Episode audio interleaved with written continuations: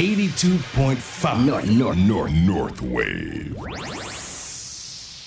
Kishimoto Takuya 頭の中どうもベーカリープロデューサーの岸本拓也ですこんばんは、ハイジです。この番組はベーカリープロデューサー岸本拓也さんの頭の中にパカッと切り込みを入れてほじくってみたり挟んだりしていく番組です。はい。1月入りましてね。入りまして、うん。まあ、正月ムードも落ち着いて、うん。でもやっぱりまあ今年の思いを持ってね継続してるわけでそういう1月っていうのはなんかお祝いの月でいたいなっていうのは常日頃感じてます。お祝いの月ということはお祝いのアイテムとかも必要ですか、そうですね、あのー去年おせちの特集で北海道のおせち料理とかそういう話をさせてもらったんですけど、今年は僕も今いろんな世界のねことを勉強していくと世界でやっぱりまだまだ日本にそう知られていないようなお菓子がたくさんあるんですよ。うん。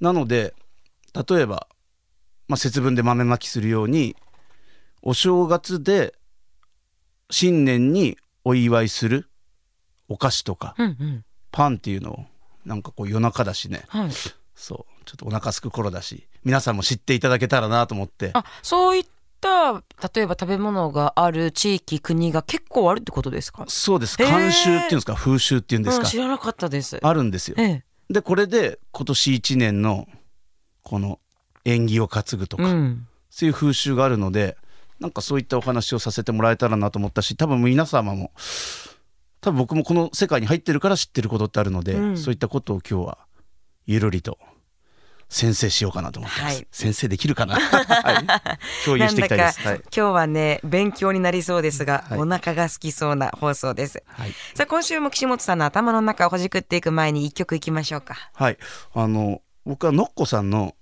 あの人魚」って曲がすごい好きだったんですけど、はい。実はこのカバーしている曲がなんともなんか夜にまた違ういい味を出してるんですよ。今日はそんな曲をお持ちしました、えーアルフレッド・ビーチ・サンダルの人魚。どうぞ。Kishimoto Takuya 頭の中。アルフレッド・ビーチ・サンダル人魚お聴きいただきました。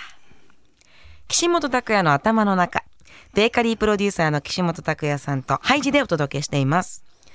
さて今週はですね新年を祝うパンとお菓子たち。そうなんですよね、うん。なんかまあ新年をやっぱりなんか新年始まったわけじゃないですか。一つのね旅なんですよ、うん。2023年っていう旅だと僕は思ってます。だから船旅を今日はしてもらいたいなと思って船に乗って船の看板看板っていうんですか、看板とか船内でねこのお菓子妄想トリップ。お菓子の話をしてお菓子を食べてるようなイメージになっていただいてフランス行ったり、うん。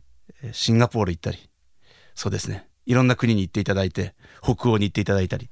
そんな話を僕が知ってる限りさせていただけたらなと思っております。じゃあまずはどこの国地域から行きましょうか、あの日本でもだいぶメジャーにはなってきてるんですけど例えばクリスマスだとシュトーレンって知ってます？はいあのクリスマスを迎えるまで順番にちょっとずつ食べていって当日迎えるっていうやつですよね。ドイツのドレスデンっていうところが発祥なんですけれども、はい。このスパイスで味付けをしてねこのやっぱりあれって日本にどんどん根付いてきてるんですけど私も食べます。そうです。だからあれを待ってクリスマスを待つっていう風習があるんですけど実は新年にもありまして、ガレット・デ・ロワって聞いたことあります？ああ私は残念ながら聞いたことなかったなかなんかだからパンのね仕事をしている人は仕事をしている方は結構知ってらっしゃるとはもちろん思うんですけど、僕実はこのガレット・デ・ロワがすごい好きで。えー、どんなパンなんですか？パイのようなもんですね。はい。パイ生地なんですよ。はい。でパイ生地の中にこのなんでしょうこう丸い形をしててあのアーモンドクリームうんが入ってるんですよね。はいだこれがもう年齢問わずフランス行くと至る所で売ってて皆さんから愛されるもう年始の風物詩のお菓子になってるんでうすよね。これがやっぱり僕すごい美味しくてこれから先なんかうちのパンを作る製造チームともなんか共有したりしてそういう文化っていうのを広げられたらなと思っておりうます。ーん岸本さんもこのガレット・デ・ロワに出会った時は、はい。まあ、ヒントをもらうというか岸本さんのお店でも出していきたいなと思いまし出したことは一回もないんですけどもちろん出してるパン屋さんもあると思うんですけれどもやはりこの特別なものだと思うんですよ。うん。でやっぱりこの食パンにしてもフランスパンにしても日常のものに対して特別なものを伝えるっていうことはまあ恵方巻きとかもそうじゃないですか,、はい新年でやっぱりそういうものがあるっていうことはどんどん伝える中でガレット・デ・ロワっていうのは純粋に美味しいから僕は大好きで、うん。本当ね至る所で売られてるんですよ。年が明けると、えー。フランスでは。え日本ではパン屋さんケーキ屋さんとかですか？ケーキ屋さんもやってるところあるでしょうね。うん。もちろんフランスで修行された方とかだといらっしゃると思います、えー、じゃあちょっと探してみます、はい、でこのガレット・デ・ロワがすごい面白いのがこの仕掛けがあるんですよ。仕掛け？そうですお仕掛け。え何ですか？おお丁寧語つけちゃったけど。えこの仕掛けってねあのこう切って食べるんですけどはい。その中になんか空豆みたいななんかフェーブっていうものが入ってるんですよ、うん。でこのフェーブっていうものがこのなんか陶器の小さな人形なんですよね。うん。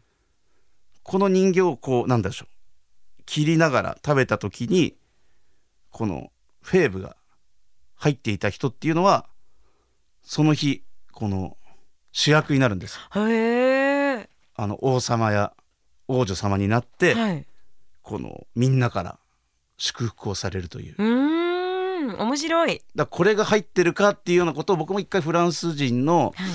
そう友達というか先輩の方と一回食事する時にそういうこと聞いて、うん。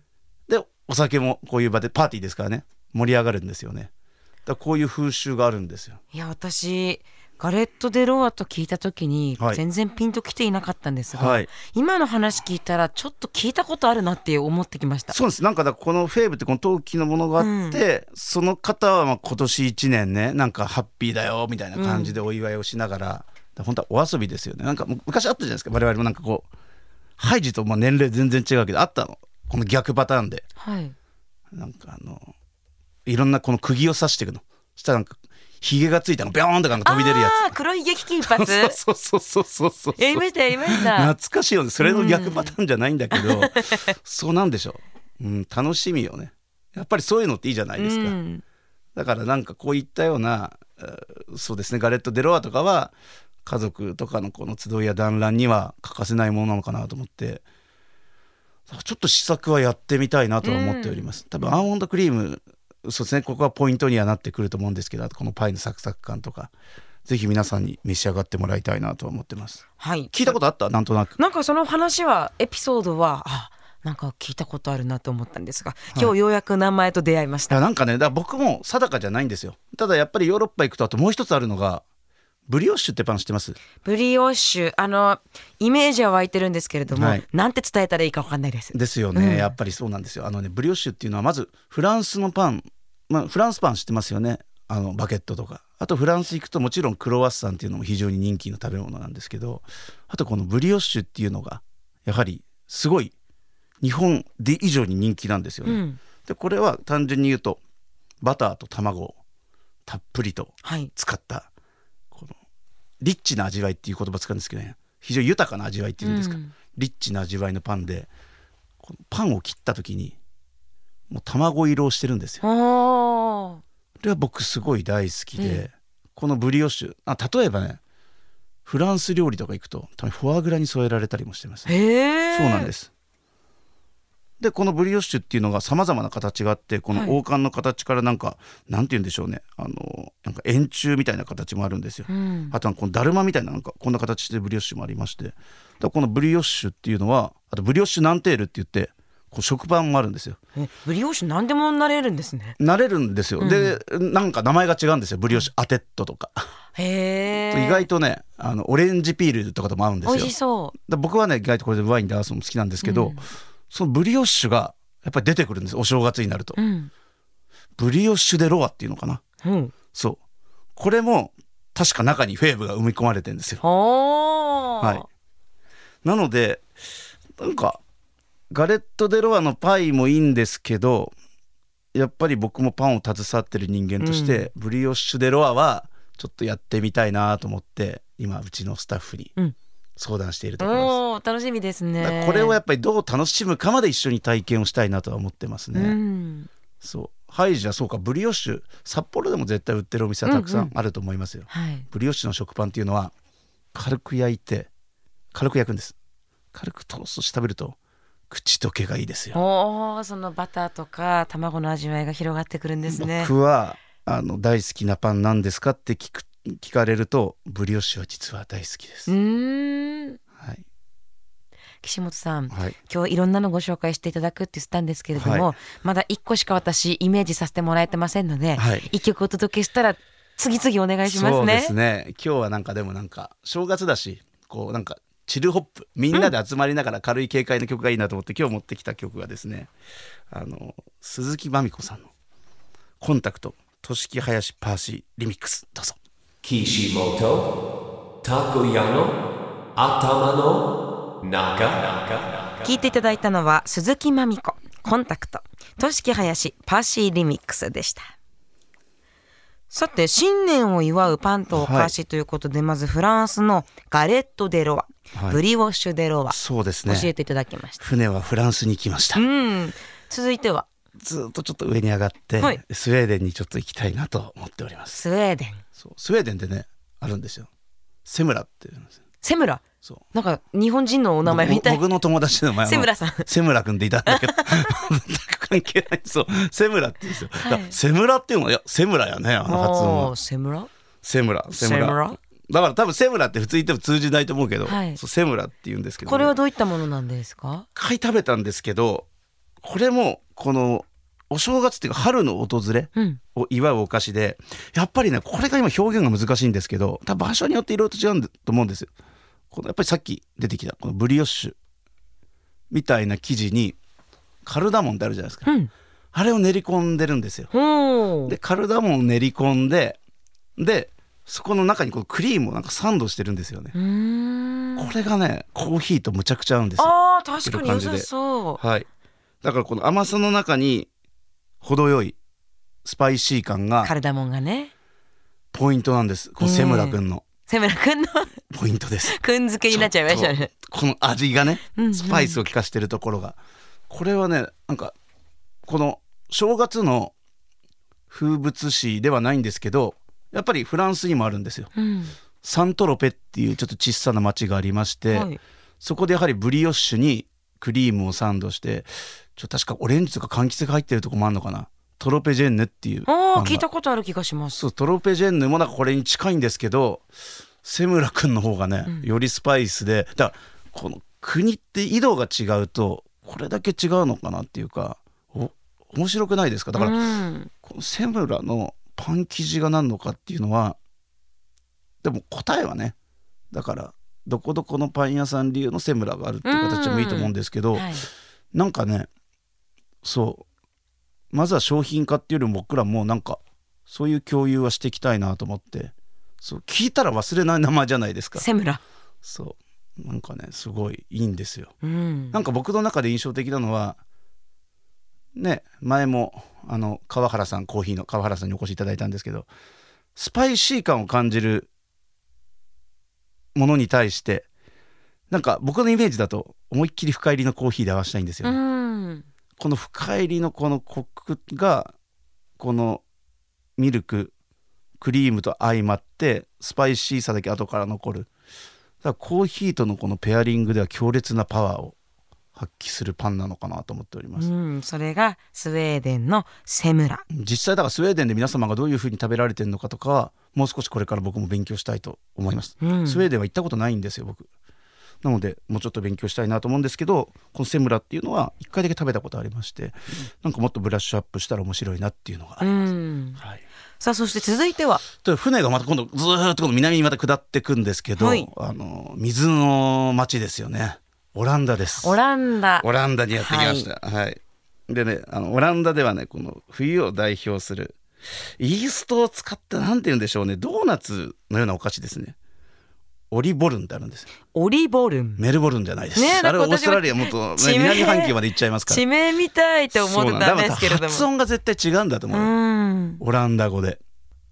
オリボルン あでも岡野さんがええ。サッカーの。そうか。岡野さんがオランダでされてたことあったんで、今度聞いてみようかな。聞いてみましょう。はい。オリーブオイルはどういったものなんですか？あのね基本はドーナツなんですよ。であのイースター使った生地のドーナツで、あの大きな皿にたくさん盛り付けて、うんみんなでこの食べるっていう風習なんですけどだ言ってみたらシンプルなドーナツなんですけどこのオランダでは食べる文化があるんですようね。だからイーストのこのドーナツっていうのも幅がすごい広くてこれも正月のものではないんですけれどもクラプフェンっていうねドイツのやはりこれもドーナツみたいなのがあるんです。はいなんて言うんでしょうこのドーナツはまた少しあの食べた時の感じがちょっと半生っぽい感うじのーん。がすごい好きでなのでこのイーストだけではないこの何でしょうパンだけではないような感じのこのドーナツとかねそういったようなものはお菓子としてはあって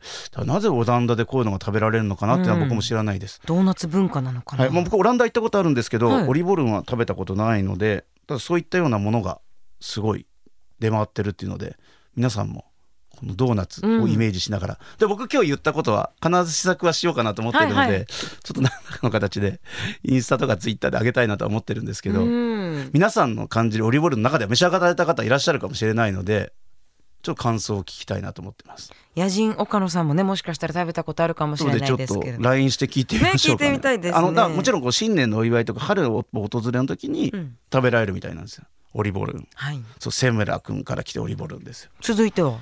これはね僕はもうすごい大好きなもので、はい。今度はもうアジアまで船がぐわーって行きましてジョホールバルをぐっと越えて、うん。シンガポールにやってまいりシンました。ガポールはい。です、パイナップルタルト。これはね僕食べたことあるんです。パイナップルタルト？これはもうすごいですよ。はい。意外とアジアいろんなところで多いんですけど旧正月うん。になると途端にもう定番でも大人気でザーッとお店に並ぶんですぶん。もうこの時期になるとねスーパーでもどこでもお菓子屋さんでも販売してるんですけど、はい。このあれねなんどう表現するんだろう。生のパイナップルを粗くこのジャム状にして、うん。このタルトですよ、はい。クッキーの上にの乗せたものだったりなんかこの甘さや酸っぱさとかが様々なんですよ。うん。ただこのミルキーな感じとこのくずつの果実味があった時の相性っていうのは抜群でそうこれも縁起物なんですよね。あへえパイナップル縁起物なんですね。そうあの中国語であの黄金と呼ばれていてはい。そう福建省の使われる言葉で法理と呼ばれてこの言葉が本理っていうこの本理っていう言葉がこの繁栄を意味するらしいんでうすね。ん。だから繁栄が来るという意味でやっぱ中国から来てるんですよね、はい。福建省。で福建省などの出身の方って結構多分福建省に関わる方ってシンガポールは多分多いと思うので、うん。そういう文化から来てるんだと思います。だからやっぱり東南アジアってやっぱりパイナップルっていうのはすごいねなんか特別なもの、うんうん。まあ、特別でもありますし日常的なもの。パイナップルケーキとかもあるじゃないですか、うん。台湾とか行くと。でも僕すごい大好きですし。そう。宮古島でも僕パインのケーキとか買いますし、へえ。パイナップルは僕の好きな食べ物の一つでもありますし、はい。そうですね。なのでこのパイナップルのそうですね。このパイナップルケーキっていうのはあのパイナップルタルトっていうのかな？がすごいシンガポールでも。はい。今日はガレット・デ・ロバセムラオリボルンパイナップルタルトと順に教えてもらいましたけパイナれども。ップルタルトは旧正月旧正月なんですけどね、私はですね一番興味持ったのはフランスのガレット・デ・ロバです。いやそれはもう僕も大好きで、うん。だ今年はやっぱりそういう風に感じるような会話うちのスタッフとみんなで食べて学んで知って、うんうん。ね、コーヒーとのペアリングとかもちろんお酒でもいいと思いますしやっていきたいなとは思っております。はい。Kishimoto Takoyano Atama no Naka 岸本拓也の頭の中。ベーカリープロデューサーの岸本拓也さんとハイジでお送りしてきました岸本さんはい。海外のいろんな文化、はい。食べ物と出会っておりますけれども北海道のはい。い口取り菓子ってご存知ですか？や聞いたことないですね。実はですね私もあんまりピントは来てないんですけれども、はい、いやまあこれがいいんだよな皆さんも多分学ぶきっかけになりますから、うんうんで北海道じゃない方も聞いてらっしゃるんで。